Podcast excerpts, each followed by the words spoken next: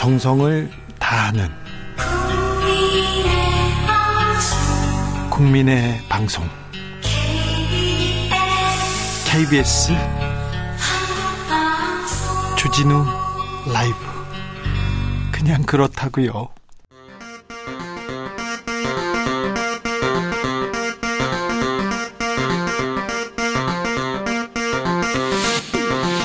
주진우 라이브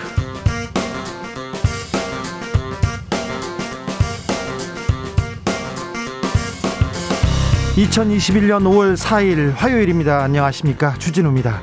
이 시각 국회에서는 장관 후보자들의 인사청문회가 열리고 있습니다. 선거 이후에 청와대는 국무총리를 비롯해 5개 부처 장관을 교체했는데요. 오늘부터 장관 후보자들에 대한 검증의 시간입니다. 그런데 정책 검증은 없고요. 도덕성 공방만 이어지고 있습니다. 난파선의 보물, 궁궐, 샹들리에, 여자 조국. 이런 말은 청문회장에서 왜 나왔는지 최가박당에서 들여다보겠습니다. 검찰 조직 안정이 최우선이다. 공정하고 신뢰받는 검찰, 민생의 검찰이 되겠다. 김오수 검찰총장 후보자가 각오를 밝혔습니다. 여당은 검찰 개혁을 완수할 적임자라고 환영했고, 야당은 검찰 장악이다. 코드 인사라고 비판했습니다. 문재인 정부 마지막 검찰총장 김오수 후보자 과연 개혁의 적임자일까요? 정권의 호위무사일까요? 돌아온 초지일검에서 논해보겠습니다.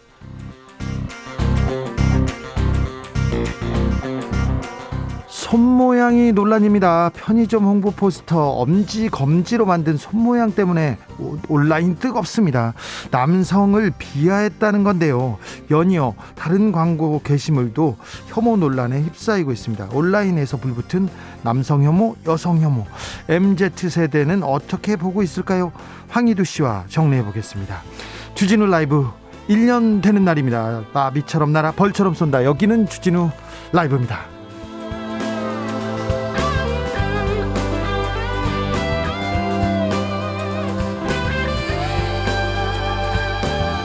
오늘도 자중자애 겸손하고 진정성 있게 여러분과 함께 하겠습니다.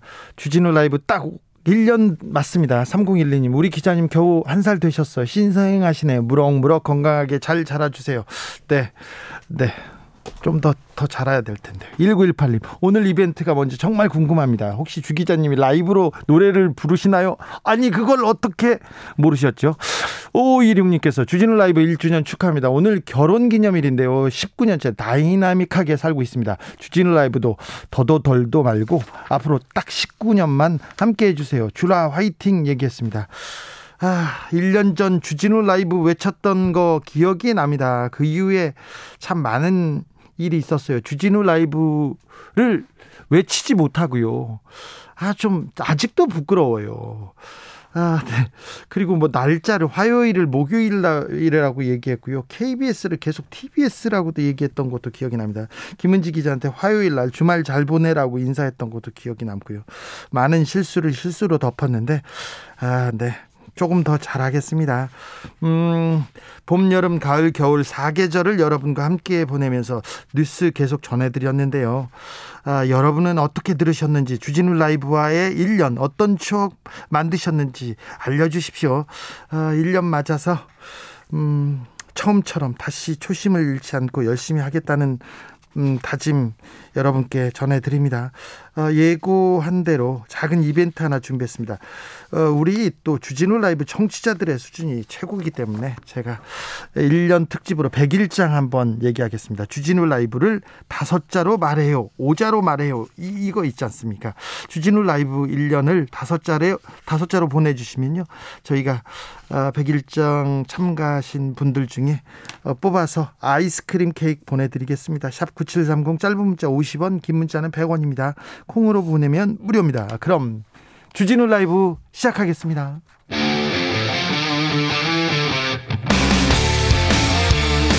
탐사보도 외길 인생 20년. 주 기자가 제일 싫어하는 것은?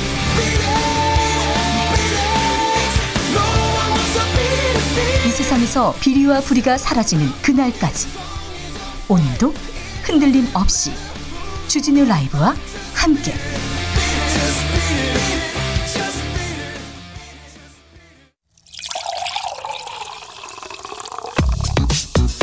진짜 중요한 뉴스만 쭉 뽑아냈습니다. 줄 라이브가 뽑은 오늘의 뉴스 주스. 정상근 기자 어서 오세요. 네, 안녕하십니까? 네. 1년 됐어요. 벌써 1년이 됐습니다. 네. 네. 이, 네, 1년 됐습니다. 그렇습니다. 네. 에, 코로나 상황부터 볼까요? 1년 전에도 코로나 상황 계속 물어봤었어요. 네. 어, 오늘 영시 기준 신규 확진자 모두 541명입니다. 어제보다 50명 정도 늘었는데요. 어, 수도권 확진자가 311명으로 60%가 넘지만 이 비수도권 확진자도 200명을 넘겼습니다. 아, 특히 오늘 이 강릉시에서 외국인 노동자 전수조사를 벌인 결과 40명 이상 무더기 확진 판정을 받았다라고 하는데요.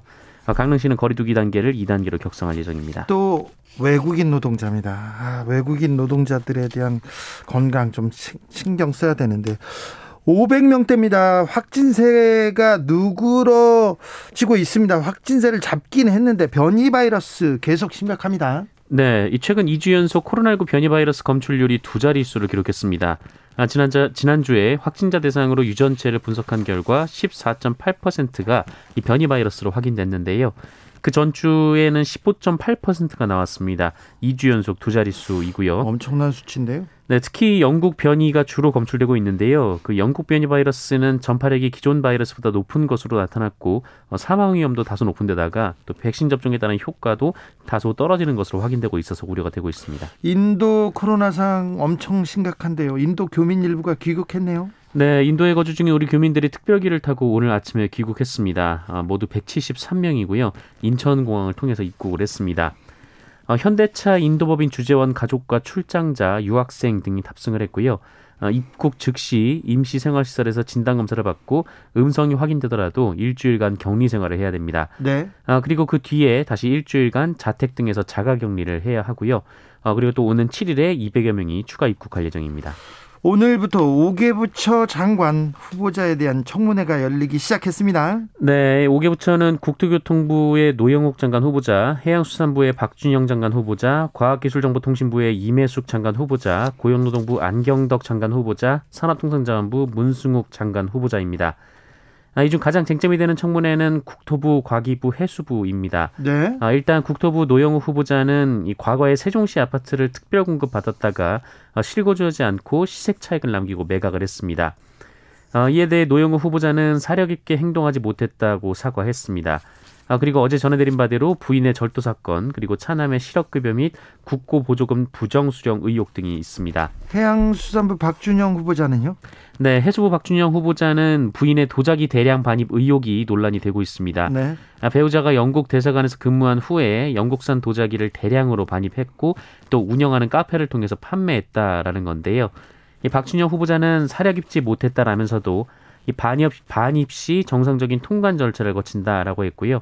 아내가 운영하는 카페는 향후에 운영하지 않을 계획이다라고 밝혔습니다.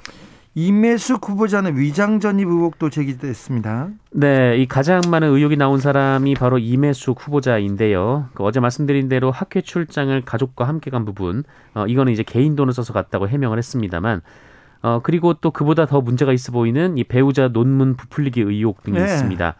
아, 그리고 총 13차례에 걸쳐서 위장 전입을 한 것으로 알려졌는데요. 잠시만요. 13차례요? 네. 그 임혜숙 후보자 본인도 이 주택 청약 당첨을 위해서 어, 결혼 이후 배우자와 주소를 달리했다라고 밝혀서 논란이 됐습니다. 부정 청약 의혹을 본인이 얘기를 한 건데요. 아, 그럼 청약을 위해서 위장 전입을 자주 한 거네요. 계속. 네, 뭐 그 모든 사례가 그 사례인지는 뭐 아직까지는 알 수 없는데요. 이렇게 네. 해명을 했습니다. 아, 그리고 부동산 다운 계약서를 통해서 실제 내야 할 세금보다 2천만 원 적게 세금을 납부한 것으로 전해졌습니다. 아, 임혜숙 후보자는 각종 논란에 대해서 송구스럽게 생각한다라며 거듭 사과하긴 했습니다만 이 논문 실적 부풀리기 의혹에 대해서는 이 남편이 이 제1저자 역할을 충실히 수행했다면서 문제가 없다는 입장을 밝혔습니다. 문제가 없다고요? 아, 후보자를 어떻게 검증했는지 좀 의문이 듭니다. 청와대 민정수석실에서 이렇게 후보자가 올라오면 검증을 하는데요. 국민들의 눈높이에 좀 많이 부족합니다. 좀 일좀 좀 열심히 하셔야 되겠어요. 이거 문제가 큽니다. 아니 도자기를 그렇게 많이 위장 전입에다가 그리고 남편 논문에 제자들이 그렇게 논문을 많이 써서 네네. 이게 올렸는데 뭐 문제가 없다고요? 아 참 아, 이상합니다. 잘못됐어요. 김호수 신임 검찰총장 후보자가 입장을 냈습니다. 네, 오늘 오전 출근길에 취재진과 만나서 이 최우선 최우선 과제에 대해서 조직 안정을 꼽았습니다. 김호수 후보자는 검찰총장으로 임명된다면 무엇보다 조직을 안정시키는 것이 중요할 것 같다라면서 막중한 책임감을 느낀다라고 말했습니다. 어, 그리고 내부 구성원과의 화합해서 신뢰받는 검찰, 민생 중심의 검찰, 공정한 검찰이 될 수 있도록 소통하고 노력하겠다라고 했고요. 인사청문회에 대해서는 열심히 준비하고 있다며 현안들이 많으니 하나씩 준비하겠다라고 했습니다. 국민의힘에서는 뭐 지명 철회 바로 요구하고 나섰습니다. 네, 친정권 인사이자 사실상 피의자 신분이다라고 주장했는데요. 이 김기현 원내대표가 오늘 오전에 의원총회를 통해 언제 피의자가 될지 모른다라며 뻔뻔함의 극치라고 주장했습니다. 뻔뻔함의 극치. 김기현 원내대표 계속해서 네 말이 굉장히 거칩니다. 네, 이 피의자가 될지 모른다라는 말은 지난 2019년 3월 김학의 전 법무부 차관 관련 사건에서 어, 수원지검에서 서면 조사를 받은 바 있기 때문에 이 점을 강조한 것으로 보입니다. 어, 국민의힘 윤희석 대변인은 이 법무부 차관 시절 조국 추미애 전 법무부 장관을 보좌하고 어, 금융감독원장, 공정거래위원장 등 주요 보직마다 후보로 거론됐던 정권의 사람이다라고 주장했습니다. 검찰이 유시민 노무현 재단 이사장을 기소했어요. 네, 유시민 이사장은 지난 2019년 이 검찰이 노무현 재단 주거래은행 계좌를 본 사실을 확인했다라고 주장했습니다. 어, 그러면서 자신과 자신의 아내의 계좌까지 봤을 가능성이 농후하다라고 주장했고요. 어, 그리고 지난해 7월에는 이 자신에 대한 사찰 배우로 대검찰청 반부패 강력부를 언급했습니다. 이 당시 반부패 강력 부장이던 한동훈 검사가 노무현 재단 계좌를 봤을 가능성이 높다라는 식으로 주장을 했었는데요. 어, 그러다가 올해 1월 자신의 주장은 사실이 아니었다고 판단한다면서 어, 공식 사과한 바 있습니다. 네. 어, 하지만 이미 보수 성향의 한 단체가 유시민 이사장을 명예훼손 혐의로 고발한 뒤였고 이 한동훈 검사장도 처벌을 원한다는 진술서를 제출했다고 하는데요. 어, 그리고 고, 고발장 접수 9개월 만인 어제 유시민 이사장을 검찰이 그 허위사실 유포 등 혐의로 재판에 넘겼습니다. 이 한동훈 검사장 측은 거짓 공작과 선동들이 바로 잡혀가는 과정이다라고 밝혔고요. 그 유시민 이사장은 아직 공식 입장을 내지 않았습니다. 사과를 했는데 이 부분을 가지고 기소를 했습니다. 명예훼손이라고 하는데 그 명예가 얼마나 값어치가 있는지 국민들이 판단하고 있을 텐데 지켜보시죠.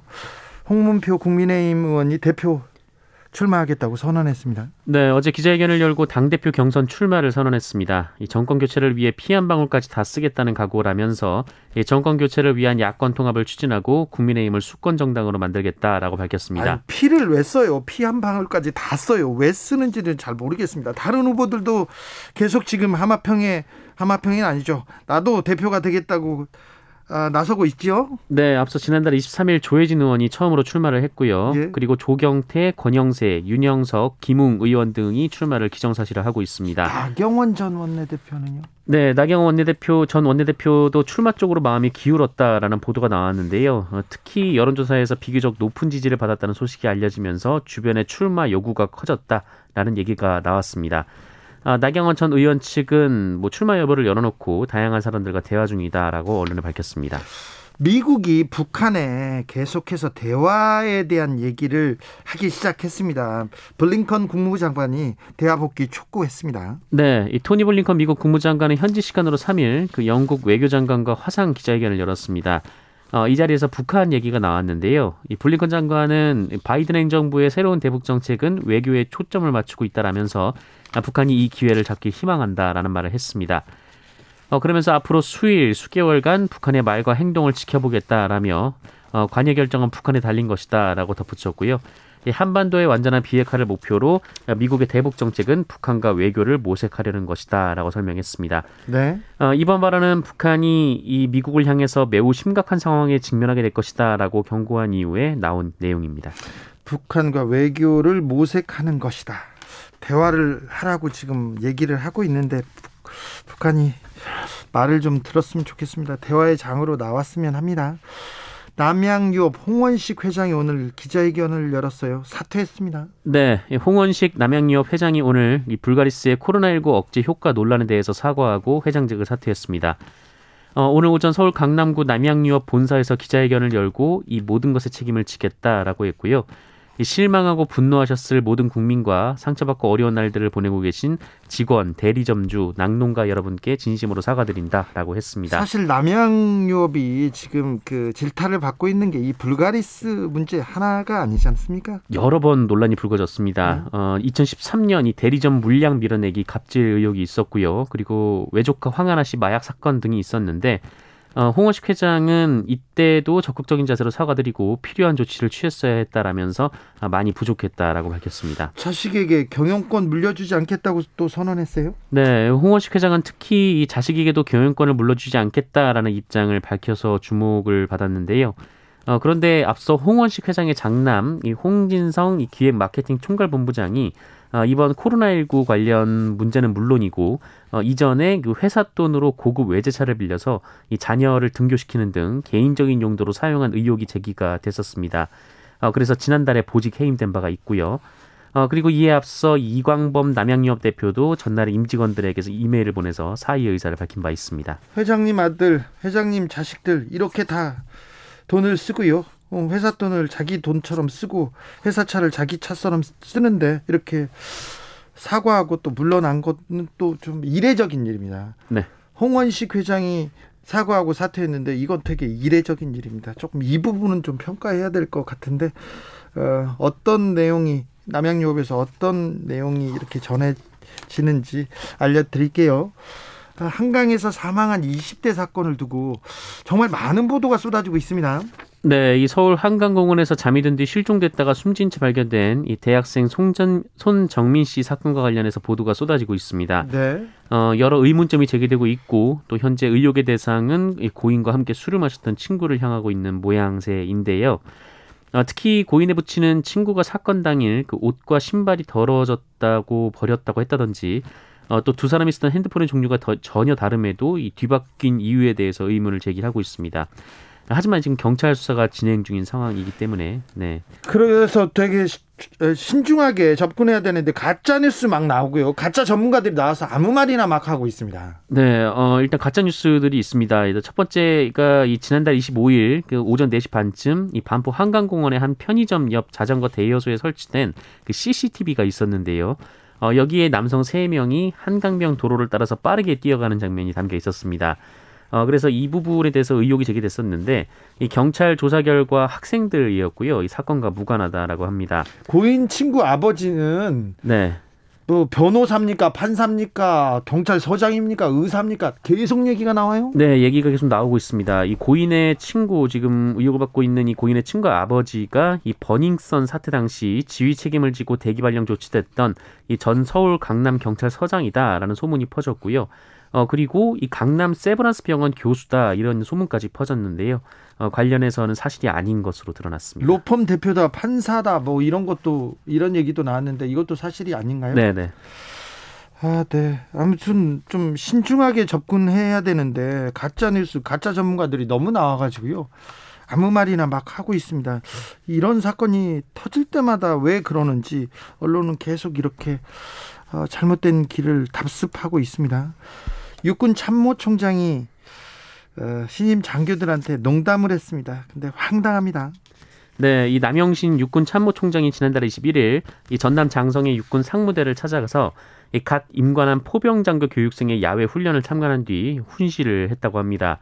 당시에 한 200여 명 있었다고 하고요. 어, 그런데 이 평상시 같으면은 이 장교들 같은 경우는 이 주말에 외출 외박이 허용되는데 이 당시 이분들이 코로나19 때문에 방역 조치로 두 달 가까이 외출과 외박이 통제된 상황이었다고 합니다. 어, 그래서 남영신 총장이 신임 장교들에게 어, 미안하게 생각한다라면서 어, 자대에 가기 전에 잠깐이라도 휴가를 가질 수 있도록 하겠다라는 취지의 말을 했다고 합니다. 네. 어, 그런데 여기까지 했어야 하는데요. 어, 문제의 발언은 마지막에 나왔습니다. 이 남영신 총장이 이 장교들 중에서 여자친구, 남자친구 있는 소위들이 많을 것이다 라며 어, 그런데 여러분들이 여기서 못 나가고 있을 때 그 여러분들의 여자친구나 남자친구는 다른 사람을 만나고 있을 거다 이렇게 얘기를 한 겁니다. 어, 익명을 요구한 제보자가 연합뉴스의 입장을 밝혔는데 이 아무런 맥락도 없이 갑자기 막말을 하고 어, 바로 수고하라면서 훈시를 끝내고 퇴장했다라면서 이 처음에는 귀를 의심했고 훈시가 끝난 뒤에 분노했다라고 당시 분위기를 전했습니다. 육군 참모총장 뭐라고 답변했습니까? 또? 긴장감을 풀어주기 위해서 적절하지 못한 표현이 언급됐다라고 시인하고 사과했습니다. 농담을 했는데 농담을 받아들이는 사람들이 농담이라고 전혀 받, 받아들이지 않았어요. 자 장교님도 그렇고 교장 선생님 훈화 훈시 불필요한 말은 뭐 좀 삼가해 주시기를. 네. 어, 전혀 전혀 웃기지도 않아요. 농담이라는데 웃기지 않습니다 하나도. 경찰이 오늘 유명 가상화폐 거래소 강제 수사 돌입했습니다. 네, 정부가 비트코인 등 가상화폐 관련 불법 행위에 대한 특별 단속에 나선 상황인데요. 어, 한 유명 가상화폐 거래소에 대한 강제 수사에 돌입했습니다. 어, 경기남부경찰청 강력범죄수사대는 이 회사 강남 본사 그리고 임직원 자택 등 22곳을 압수수색하고 어, 이 회사의 자산 2,400억 원을 동결했습니다. 어, 이번 압수수색은 해당 거래소 대표인 이모 씨 등이 이 거래소 회원 가입을 조건으로 600만 원짜리 계좌를 한 개 이상 개설, 개설하도록 해서 어, 지난해 8월부터 최근까지 회원 4만여 명으로부터 그 1조 7천억 원 가량을 입금받은 혐의로 인한 것입니다. 1조 7천억 원이요? 네, 상당히 규모가 큰데요. 네. 이 투자를 하면 3배 수익을 보상하겠다라는 식으로 회원을 유치했다고 하고요. 그런데요. 어, 실제 수익이 지급되기도 했는데 네. 이 먼저 가입한 회원에게 이 나중에 가입한 회원에 돈을 주는 그 일종의 돌려막기였다라고 합니다. 전형적인 다단계인데요. 네, 다 단계 방식입니다. 네. 이런 어, 사기 사건이 많고요. 이런 사건이 많습니다. 경찰에서 가상화폐 거래소에 대한 수사 시작했는데 여기 말고도 다른 곳도 지금 수사하려고 내사 중이라고 한- 합니다. 그러니까 가상화폐에 관심 있는 분들 각별히 좀 조심하셔야 됩니다. 투자라는 게 조심하셔야 돼요. 주스 정상근 기자 1년 지났다고 백일장 많은 글 보내주시고 계십니다. 네. 2001번님께서는요, 가늘고 길게 이렇게 보내셨어요. 1975님은 포탈보다 나. 1775님 퇴근길 필수, 필수. 2316님은 저녁 BGM 항상 저녁을 채워줘서 감사합니다. 저녁 BGM입니다. 아, 박춘식님은 사이다래요. 네, 이정우님 배워 남주자. 아, 3762는 음. 이님께서는 삼행시 보냈습니다. 저의 제 이름으로 보냈는데요. 네네. 주진호로 보내셨어요. 주진호로. 주 주요한 뉴스만 진 진지하게 방송하니 호 호강 갑니다. 채널을 돌릴 수가 없습니다. 아, 네. 아직도 네. 주진우입니다. 네, 주진우입니다. 네. 아, 오늘 감사했습니다. 네, 고맙습니다. 교통정보센터 다녀오겠습니다. 이승미 씨. 주진우 라이브.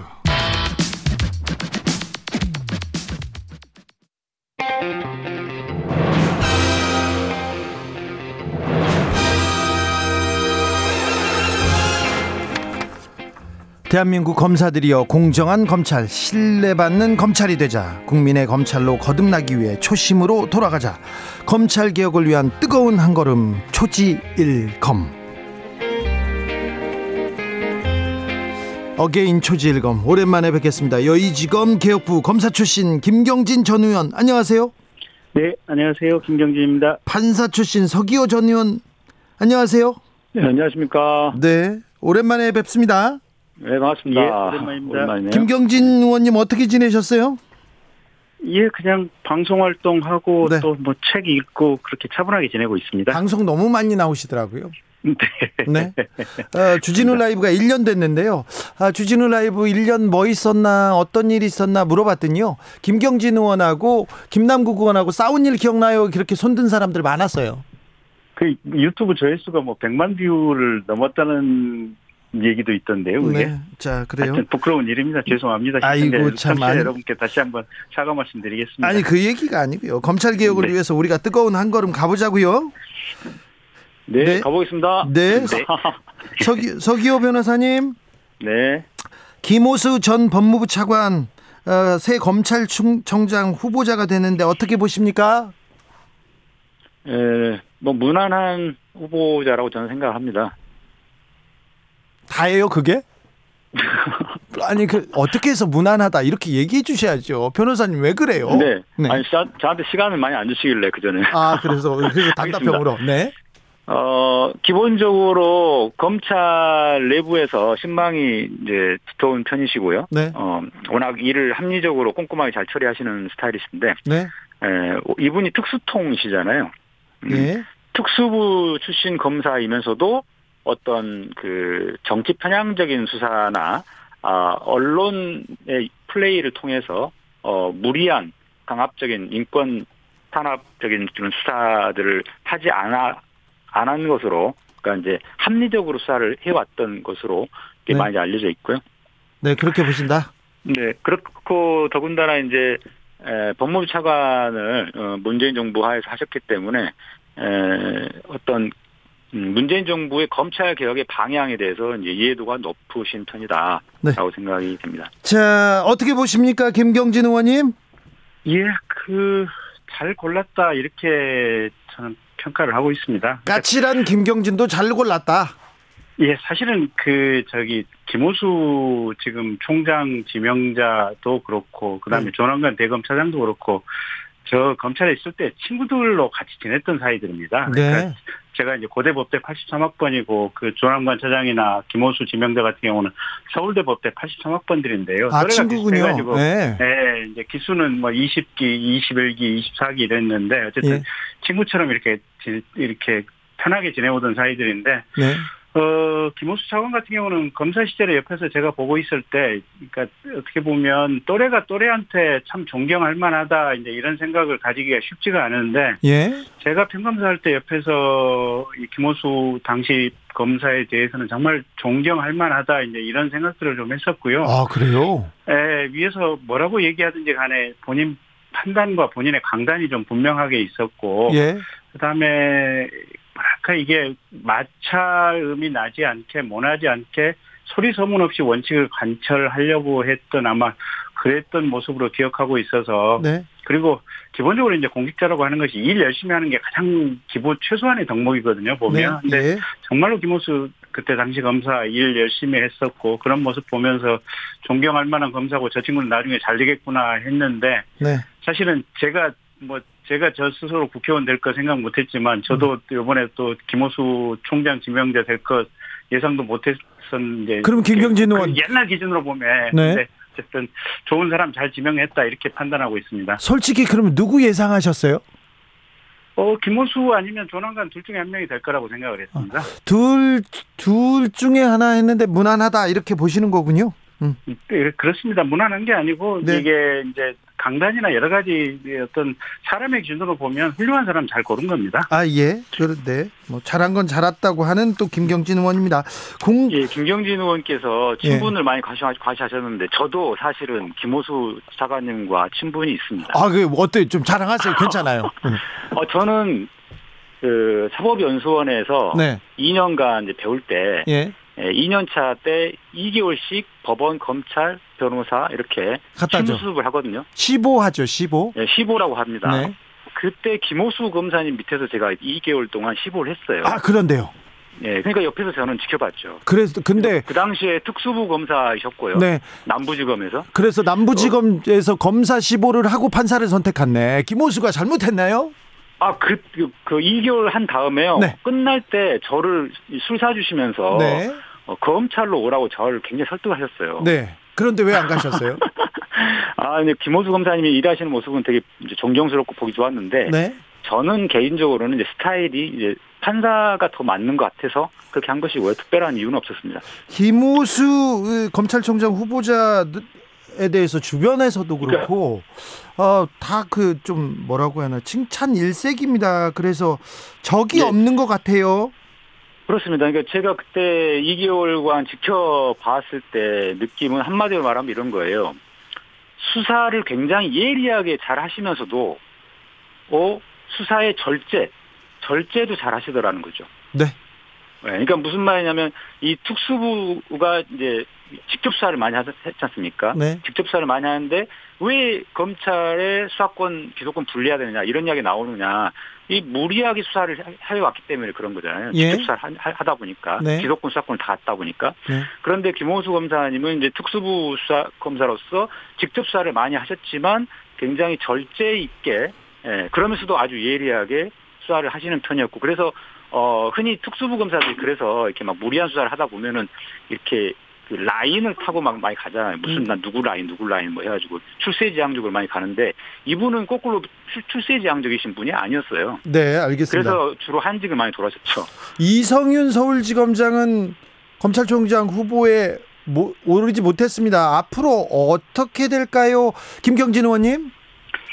사실 지금 이번 정부가 그러니까 이제 김호수 총장 후보자를 지명한 것은 그건 잘한 인사지만 자, 시작합니다. 네. 예, 그렇게 얘기하실 필요는 없고 아니 아니 저 듣고 싶어서요. 자 이제 네. 이제 검찰은 어떻게 해야 되나 이성윤은 어떻게 가야 되는지 이그 방향에 대해서 알려주십시오. 지금 문재인 정부가 이제 검찰 인사에서 잘못된 시그널들을 많이 주고 있어요. 그러니까 가령 대표적으로 친정권 메시지만을 이렇게 공직자임에도 불구하고 SNS를 통해서 계속해서 내고 있는 이문정 검사라든지 또 진모 검사라든지 뭐 이런 분들 중용을 한다든지 또 광주지검 차장검사 같은 경우는 독식폭행죄로 기소가 됐음에도 불구하고 직무집행 정지를 안 하고 그냥 승진됐죠. 현재 그 직, 예, 직에서 그대로 일을 하도록 한다든지 과거 같으면 상상도 할 수 없는 어떤 업무 행태를 문재인 정부에서 보이고 있는데 그런 어떤 흐름을 가지고 본다면 이성윤 지검장 같은 경우도 지금 벌써 언론에서 이제 추측 보도라든지 가능성과 관련된 기사가 나오는 게 서울중앙지검장에 그대로 유임 가능성이 있다라고 나오 이제 보도가 나오는데 저도 아마 그럴 가능성도 좀 충분히 있지 않느냐. 네. 근데 이제 그런 대목들이 사실은 국민들이 보기에는 대단히 좀 우려스러운 대목이다. 그렇게 판단하고 있습니다. 네. 서기호 변호사님.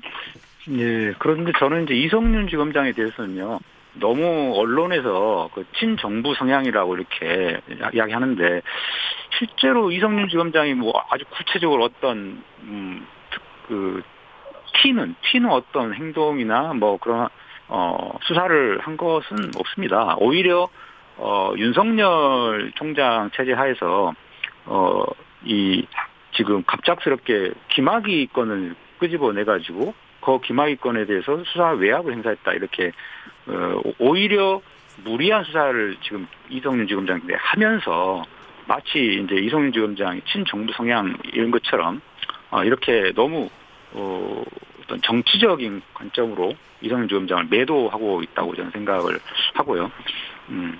자, 특히 이제 한동훈의 한동훈 그 검사에 대해서 네. 어 포렌식을 제대로 하지 않았기 때문에 에, 이거에 대해서 불기소 처분을 하지 않고 있는 건데 기소 불기소하든 기- 기소하든 포렌식을 제대로 해야지 그 수사 결과가 나오는 건데 그걸 안 하고 있는 상태에서 지금 수사팀에서 그걸 무리하게 불기소를 하려고 하니까 그것을 이제 보류시키고 있는 거기 때문에 음. 그 부분은 조금 오해가 좀 있다. 오히려 언론에서 과도하게 이성윤 지검장에게 친정부 성향이다는 그 에, 잘못된 네. 메시지를 주고 알겠습니다. 생각합니다. 유시민 노무현재단 이사장을 기소했습니다. 명예훼손죄인데요. 이 부분은 어떻게 보시나요, 김경진 의원님?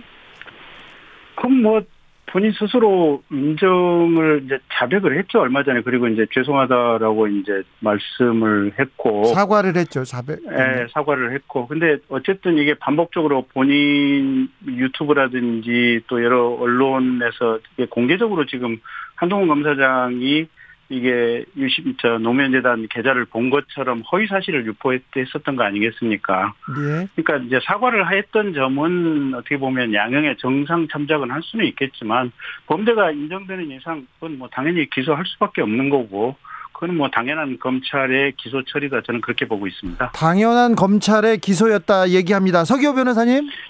저는 이제 검찰이 무리하게 기소를 했다고 생각하는데요. 그 이유는 어, 대법원 판례에 따르면은 공인에 대해서 허위 사실에 대한 명예훼손죄를 적용함에 있어서는 어 되게 신중하게 해야 된다라고 예. 하고 있습니다. 네. 왜냐하면 공인은 이제 비판을 이제 받는 입장, 비판을 감수해야 되는 입장이 있기 때문에 어 공인에 대해서 어떤 허위 사실을 유포했다고 해서 곧바로 명예훼손 되는 건 아니다. 그, 그, 그리고 다만 이제 너무 악의적인 표현들 써서 이렇게 했을 때는 이제 문제가, 이제 그거는 이제 명예훼손죄가 인정되고, 모, 모욕 죄가 인정되기도 하고 그렇습니다만은, 지금 이, 어,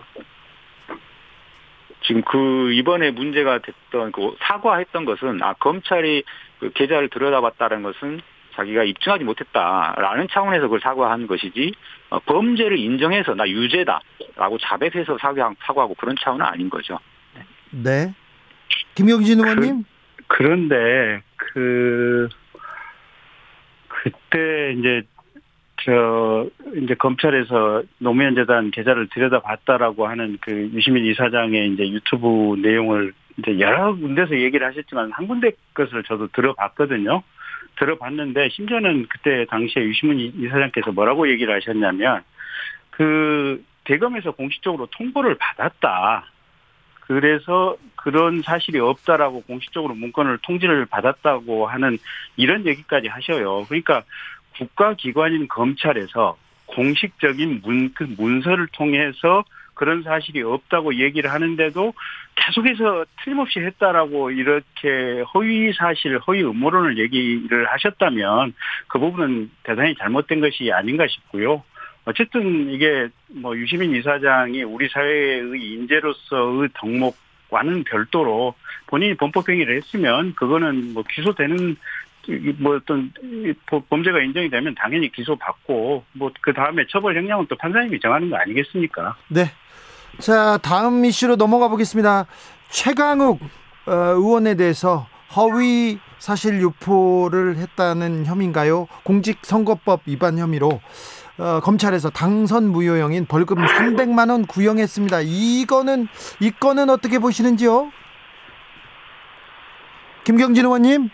예, 그 일단 이제 요번 제목은 공직선거법 위반인데 실은 네. 지난번에 그 조국 장관 아드님 인턴 인턴 확인서하고 실질적으로 같은 내용 아니겠습니까? 네네. 보면. 예, 예. 그래서 그 인턴 확인서와 관련해 가지고 지난번에 법 1심 법원에서 지금 유죄 판결이 있었고 네. 그게 집행유예 판결이었던 걸로 기억하고 이게 지금 항소심에 가 있는 거 아니겠습니까? 네. 예. 그렇다고 한다면 논리적으로 아마 이 부분도 유죄 판결이 성립될 가능성이 크고요. 어쨌든 뭐 법원에서 판결 나오는 거 봐야겠죠. 근데 최소한 지난번에 1심의 유죄 판결이 맞다라고 한다면 국회의원식이나 되시는 분이 그 부분에 대해서는 좀 많이 부끄러워해야 되지 않겠습니까? 국민들에게 좀 사과도 하고 사죄도 하고 이렇게 해야 되지 않겠습니까? 서기호 변호사님. 예, 그 지난번 그 입시 그 업무방해 예, 그 부분에와 이제 같은 취지인데 어그그 그 전에 이제 집행유예 판결하셨던 분의 판결문을 제가 봤는데요. 네. 어, 거기에 결정적인 뭐 여러 가지 문제들이 있, 있습니다만 그 중에서 가장 결정적인 문제는 어 그 당시에 그 입시 그 면접에 참여했던 그 교수님들이 한 여섯 분이서 다 수사기관 진술을 했는데 아, 그 확인서는 특별히 중요한 확인서가 아니어서 이 왜냐하면 이 어, 아, 조국 장관님의 아들이 에, 뭐, 어, 로스쿨을 지망한 게 아니고 그 정치학과인가요? 그쪽을 지망했던 상황이기 때문에 예, 그 법무법인에서의 근무했다라는 그 확인 내용은 직접적인 관련이 없거든요. 그 전공과 예. 아, 그렇기 때문에 크게 중요하지 중요하게 보지 않았다. 이렇게 진술했습니다. 여섯 분이 다 그렇게 진술하고 나왔는데 그런 내용들을 판, 결문에다가 다 판사님이 써놓고는 그, 그럼에도 불구하고 어, 이게 영향을 미쳤다라고 판단을 해버렸어요. 그 면접을 담당했던 교수님들이 직접 그 영향을 미치지 않았다고 이야기 했는데 판사는 그걸 영향을 어느 정도는 미쳤겠지 전혀 안 미쳤다고 할 수는 없지 않느냐 이렇게 판단한 것은 결정적인 저는 판, 판결문에 어, 논리적 비약이 있고 오류가 있다 네. 생각하고 이 부분이 이번 어 허위사실 선거법 부분 예? 이 재판을 하시는 판사님이 다른 분인지 잘, 잘 그건 확실히 모르겠는데 다른 분이라면은 다른 좀 제대로 된 판결이 나오기를 좀 기대하고 있습니다. 어, 자 재판 결과가 어떻게 나올지 좀 지켜보겠습니다. 어, 5565님께서 검찰 개혁한다면서 중대범죄수사 처를 만든다더니 윤석열 총장 그만두니까 흐지부지하네요. 중수청은 윤 총장 대응팀입니까? 이렇게 물어봅니다. 서기호 변호사님. 검찰 개혁에 대해서는 지금 어떻게 가고 있는 것 같습니까? 어디로 가고 있는 것 같습니까? 예, 기본적으로는 수사권, 기소권 분리를 해야 되는데 이제 문제는 이번 보궐선거에서 예. 민주당이 예. 이제 패배하다 보니까 아무래도 그 어떤 개혁 입법의 동력이 좀 떨어진 건 사실인 것 같습니다. 어, 하지만 이제 그 근본적인 방향은 이제 유지를 하, 는 것으로 알고 있고 또 민주당 내부의 의원들도 다 이제 그 점에서 같으나 어, 시기와 절차와 방법 이런 부분에서는 약간씩 이견은 좀 있는 것 같고 아무래도 선거가 영향을 좀 미쳤다고 보이겠죠. 네. 검찰 개혁 어디로 어떻게 가야 된다고 보십니까, 김경진 의원님? 그 일단 지금 최근에 공수처 이제 상황을 보시면 네. 공수처가 과연 연말까지 대한민국의 국회의원이나 장관이나 이 고위 공직자들의 비리를 몇 건이나 수사를 해서 처리를 할 수 있을까요? 수사를 한 건이라도 할 수 있을지 지금 모르겠어요. 지금 출범 100일을 맞았는데 어떻게 되는지도 모르겠어요. 제가 지난번에 몇 한 6개월 전에 이 주진우 라이브 가서 매번 했던 얘기가 그 얘기 아니겠습니까? 네. 공수처 출범한다고 하지만 지금은 경찰도 그렇고 검찰도 그렇고 또 신설하는 공수처도 막 그렇고 변호사들 두세 명씩 옆자리에 앉아가지고 함께 조사를 받는데 수사라고 하는 환경이 쉽지가 않고 정말 어려운 환경으로 들어왔고 또 수사원 노하우나 기법, 증거 분석 능력 이런 것들이 기관이 생긴다고 해서 하루아침에 생기는 건 아니다. 이건 최소한 5년에서 10년 이상 이 기관 자체가 성숙해져야만 수사원 능력과 노하우가 생기고 지금 문재인 정부나 민주당 정부가 한 것처럼 검찰 이렇게 이리 찍고 저리 찢어서 새로운 수사기관을 만든다고 하지만 이게 국가 전체의 사정 능력, 부패 대응 능력만 떨어뜨릴 뿐이다라고 제가 누차 말씀드렸는데요. 그 말이 차츰 맞아가는 것을 이제 조금씩 아마 보실 겁니다. 그래서 이 중대범죄수사청이라고 하는 것도 제발 좀 공수처 이 어느 정도 안착해 가는 것을 좀 보시고 지금 현재 공수처가 이제 수사 능력을 좀 제대로 발휘할 수 있도록 키운 다음에 뭘 생각하든지 말든지 해야 되는 문제고 저는 생각할 필요도 없고 그냥 지금 그 검찰 에게 어떻게 보면 수사를 계속해서 맡기는 게 맞다고 생각은 하지만 어쨌든 최소한 그런 어떤 흐름과 방식을 가지고 개혁을 추진해야 되는 것이지 본인들이 이 검찰 믿다고 그래서 그냥 이리 찍고 저리 찍고 하는 것은 국가를 망치는 길이다. 지금 이렇게 보고 있고요. 또 최근에 검경 수사권 조정과 관련해서도 얘기 들어보면 이제 변호사들 이렇게 만나서 얘기를 들어보면 피해를 입고 경찰에 고소를 해놔도 사건이 3개월이고 5개월이고 6개월이고 아무런 진척도 없이 그냥 쌓여만 있다고 합니다. 네. 그러면 이게 검찰에 이의하면 그냥 또 그게 경찰로 가서 그대로 가 있다는 거예요, 보면. 그러니까 아무런 사건 해결도 안 되고 그냥 뒤죽박죽 제도가 이렇게 된 상태로 지금 개혁이라고 하는 것이 와 있는 거예요, 보면. 그래서 지금 김호수 총장 후보자 같은 경우도 총장이 된 이후에는 사실은 지금 개혁이라고 해서 한 제도가 어떻게 보면 최적의 효율을 잡을 수 있도록 이제 수사기관 간의 문화, 협력 관계 이런 것들을 만들어내야 될 책무가 있어요, 보면. 그러니까 더 이상 제발 개혁, 개혁 이렇게 하지 마시고 새로운 변화를 줬으면 이제는 이걸 안착시키고 이 시스템이 어느 정도 정상 가동될 때까지 우리가 옆에서 도와주고 이게 북돋아 줘야 된다 이런 생각을 가지고 해야 된다고 얘기를 하고 있고요. 예. 무슨 중, 중대범죄수사청 이거는 제발 좀좀 멈추고 차분히 좀 한 10년 정도 지금 상황을 좀 지켜보자. 이렇게 말씀드리고 싶습니다. 서기호 변호사님. 제가 좀 간략하게 보완을 좀 하겠습니다. 음, 첫 번째로 공수처에 대해서는 기본적으로 저도 이제 3년 최소 이상은 걸려야 이게 안착이 될 거라고 보거든요. 그래서 네. 올해 안에 뭔가 성과를 내야 된다라는 그 조급증에서 오히려 저는 탈피해야 된다고 생각합니다. 그리고 언론이나 어, 많은 분들이 공수처에 대해 기대는 많이 하시겠지만 어, 설령 공수처에서 1, 1년 안에 뭔가가 나오지 않더라도 오히려 기다려주는 게 좋다. 왜냐하면 기존의 검찰이 직접 수사를 하면서 문제가 생겼던 게 바로 수사하는 내용이 곧, 곧바로 막 실시간으로 중계되듯이 언론에 알려지는 거 아지 않습니까? 언론을 통해서 공표되는 거. 네. 어, 이게 그 망신주기 수사로서 가장 심각한 폐해였단 말이죠. 그래서 근데 공수처의 공수처장님을 비롯해서 거, 거기 계신 분들은 그러한 그 기존의 수사 방식을 잘못된 점을 이제 지양하자라는 취지가 많이 강조되고 있는 것 같습니다. 그래서 공수처에서 어떤 수사가 이루어지고 막 이런 것들이 실시간으로 언론에 보도가 안 될 수도 있습니다. 저는 그게 오히려 바람직하다고 생각을 하고요. 네. 그 검찰의 수사는 뭐 공수처의 수사는 이 기소된 내용을 가지고 기소된 후에 그리고 유죄 판결이 나오면 유죄 판결이 선고된 그것을 가지고 공수처의 수사를 성과를 이야기를 해야 되는 것이지 수사 과정 자체 뭐 뭘로 이- 이로 수사를 삼- 삼고 이런 것들이 언론에서 언론인들이야 뭐 관심 있게 취재하겠지만은 어, 그 공수처 관계자들이나 또 국민들이 그거에 너무 과도한 기대나 이렇게 압력을 가하는 것은 바람직하지 않다고 생각을 하고 또 한 가지 중수청이라는 게 어, 과- 공수처가 안착되는 걸 보고 하자. 그, 그 공수처하고 중수청은 전혀 다른 조직이기 때문에 그것을 꼭 보고 해야지 선후 관계가 그렇게 있는 것은 아니라고 생각합니다. 충분히 2584님 병행 가능하다. 네, 2584님께서 이러면서 기초를 다져 나가야지 어느 분야든지 시행착오가 있는 겁니다. 이렇게 얘기합니다. 근데 검찰과 공수처 그리고 경찰 이 수사권도 조정해야 되고 지금 인력도 조정해야 되고 그다음 예산도 좀 조정해서 안착시킬 어, 필요가 있는 것 같습니다.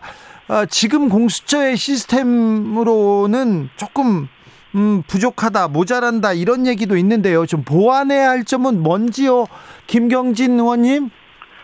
일단 이제 수- 수사 능력을 좀 보완을 해야 됩니다. 그러니까 이게 거기 검사하시다 오신 분들이 이제 곧바로 오신 분은 없고 그것도 중간에 이제 아마 변호사 생활을 하시다가 이제 이렇게 공수처 검사로 오신 분들이 네 분 정도 있다 그러고요. 네. 나머지 뭐, 열몇 분은 그냥 곧바로 변호사 생활만 하다가 아마 이게 공수처 검사로 오셨다고 그래요. 근데 네.